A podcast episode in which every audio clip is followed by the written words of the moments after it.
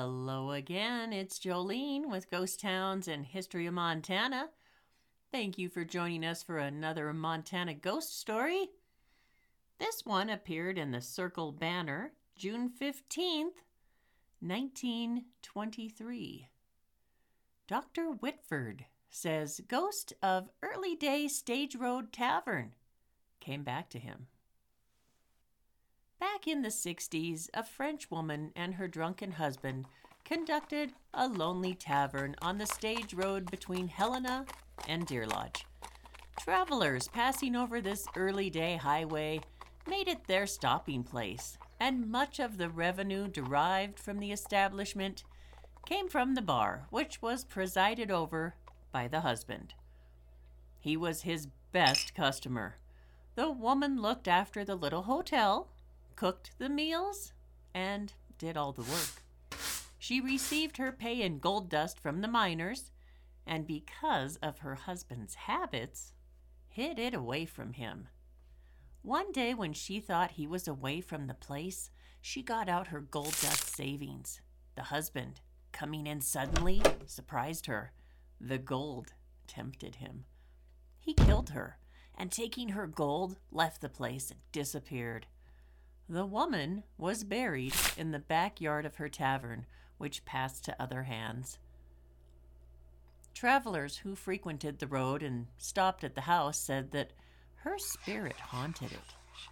Here is a story of the experience of Dr. C.S. Whitford of Butte, son of a famous Montana pioneer, also a physician. The younger Dr. Whitford insists that he saw the ghost of the murdered woman 3 times. His narrative follows. What amazing changes a short time can bring about in the life of a Montana mining town. What transitions from poverty to riches take place within the space of a few hours. What golden dreams are dissipated by the stroke of a pick or the turn of a shovel. Tonight the miner or prospector lies down in hopeless despair over the scurvy trick of fortune.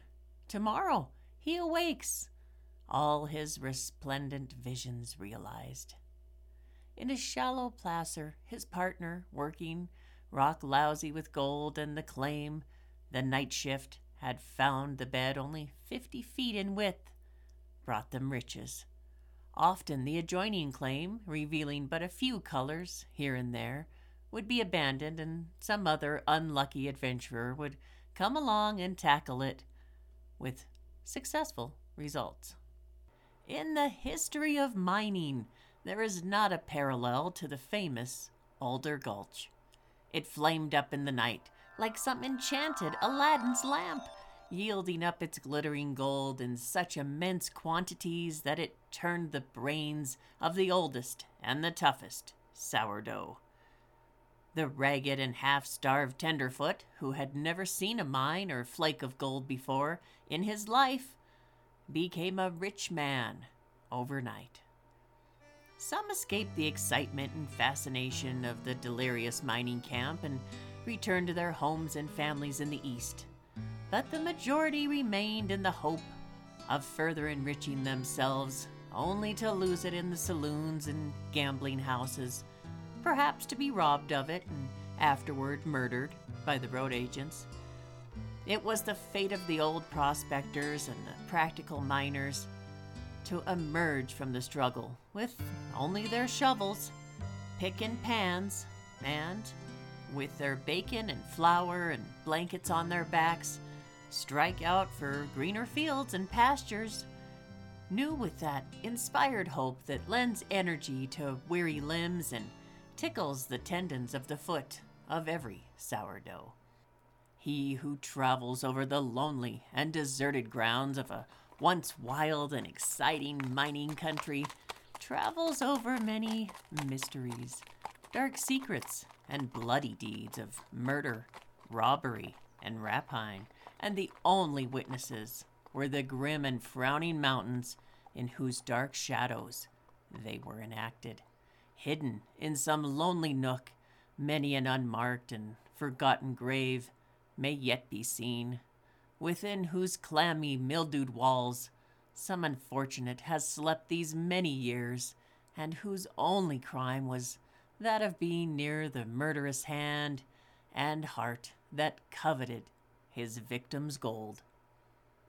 What on earth speaks louder of loneliness than an unknown single grave lying within a little defile of the mountains, without a tree or spring to enliven the desolate aspect of the scene? One wet, cold, and stormy evening in the fall of 1877, my chum, John Vile, and myself were slowly, but thankfully, nearing on heavy, muddy roads, and with jaded horses, an old dilapidated and abandoned stage station nestled serenely and solitary among the Dog Creek Mountains, midway between Deer Lodge and Helena, our stopping place for the night. We were met pleasantly by a man who eyed us with, I am sure, feelings of pity for our wet and half-frozen condition, and bidding us walk into the house. Soon had our miserable horses detached from the vehicle and comfortably stalled and fed in the stable, which from casual observation looked much more cozy than the house, the latter, exteriorly considered, being a long, one-story log structure, rough, dirty, and moldy, presenting an abode about as cheerless as discouraged and a worn-out traveler could well imagine. The dwelling was rudely composed of each extreme end, kitchen in the rear, with large room in the center, into which we were ushered, and save for a large old fireplace, by which the flames were rising warm and bright, the interior would have presented as cold and cheerless as the picture outside. In due time, we found ourselves quite dry and comfortable, and made happy and satisfied as we lingered over a plentiful and delicious supper, after which we lighted our pipes and sat around the mammoth fireplace. We chatted pleasantly with the proprietor. Mines, farms, stock interests, and various other subjects were discussed until we became fairly talked out, when our cold, benumbed nerves succumbed to the genial effects of the warm, blazing fire, and we, I for one at least, silently sat, dreamily watching the pictures of my life as they passed to and fro through the camera of the coals. Whoever has indulged in pleasant fantasies and delightful dreams that did not suffer an abrupt awakening to be plunged into some mental or physical agony, thus it proved to me soon after. We were allotted as our sleeping apartment the little bedroom in the west end of the building, and being shown the way by the proprietor, he gave us a light and bade us good night. After securely fastening the door and window, and while preparing for bed, we observed that we occupied an ordinary room about 12 feet square, containing a double bed, an old organ, chairs, and a small bureau over which hung a glass at the foot of the bed. Raising the window blind sufficiently to allow the rays of the moon to light up the objects about us, we extinguished the sallow glim of the candle and lay down to slumber. Weary bones took kindly to the soft and downy influence of sheets and pillows, and sleep soon transported me to the land of dreams, where the brain might take respite in the fields of the unknown. I had not slept long before some unaccountable influence caused me to suddenly awake and sit, bolt upright, staring at the hazy and dimly outlined figure and form of a woman slowly advancing with outstretched arms toward the bed. My endeavor to arouse my companion seemed an age, and when accomplished, the apparition had receded to the shadowed corner of the room, opposite our position, and 3 times, slowly extending her right arm towards us, she vanished within the space from whence she came. You will no doubt exclaim, there is nothing remarkable in such a demonstration, and So should I, then, and this story never would have been written but for what followed. Had this strange occurrence ceased at this point, I would have gladly and for all time charged it to the imagination of a disordered mind. Sleep, of course, forsook me. Not so my companion, who, having seen nothing unnatural and immediately recovering from the fright of my having, assured him that I had soon slumbered again, much to my contempt and disgust. Nothing but the heavy slumber of my partner broke the awful stillness of the tomb-like place. When an hour and a half of fearful suspense had passed, my eyes were again staring at the sight of the same ghastly form of the woman once more appearing at the same corner. I awakened my companion again, who saw nothing, and I vainly pointed out the specter. I described to him minutely her movements, which were perceptibly bolder this time, proceeding a few feet farther from the corner to the old organ, where she disturbed the papers lying thereon, taking the while a paper scroll in her left hand, and again making those ominous gestures with her right, disappeared as noiselessly as before.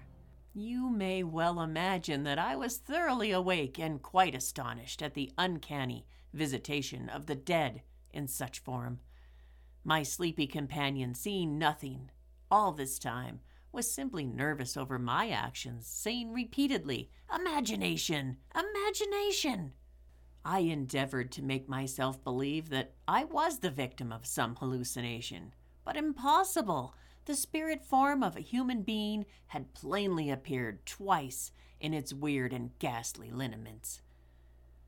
As I was not then a believer in the occult, I resolved to keep the secret of the vision and to impress the necessity of secrecy on my companion if possible, so that if it was a hallucination, we would not be ridiculed for having seriously mentioned it. How eagerly I wished the morning, the noise and motion of the day to change this terrible scene at night. At last the glorious light of dawn appeared, finding me excited and busy with my thoughts, my companion sleeping heavily by my side. I began to feel as though some evil influence had been shaken from me and all the heavy oppressiveness of the night gone, and in its place a relaxed and exhausted sensation, and my eyelids closed in sleep once more. Again, suddenly and mysteriously awakened, while the light of day flooded the room, rendering all objects clearly discernible, comes for the third time into my horrified vision the ghastly form with silent tread.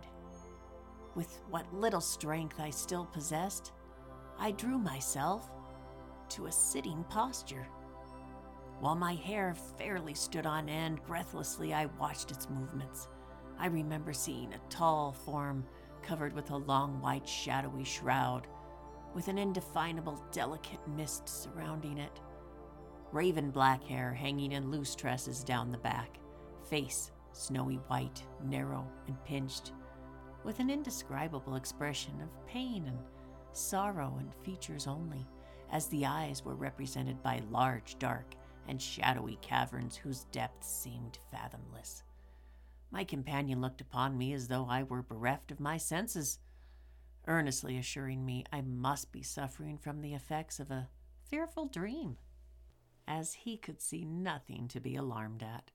Every silent action of her unearthly form did I eagerly watch, while the cold perspiration gathered in huge drops on my body when she quickly swept to the foot of the bed, brushed her hair back with her hand while peering into the looking glass, then finally turned and, leaning far over the footboard and looking me full in the face, turned me rigid and speechless.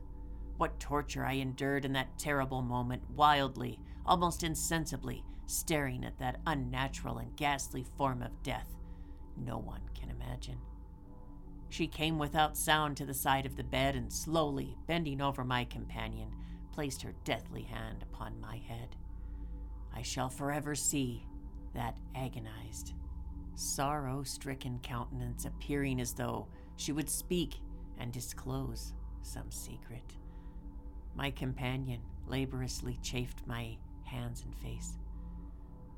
The warm, bright sunshine lighting up our room, every vestige of the weird scenes of the night seemed to have vanished. Thank you once again for joining us for a Montana ghost story. I'll be back with another one real soon. You can find us on our new Facebook page, Montana Ghost Hunter. We also have the Facebook page, Ghost Towns and History of Montana. So check us out on those, and until next time, take care.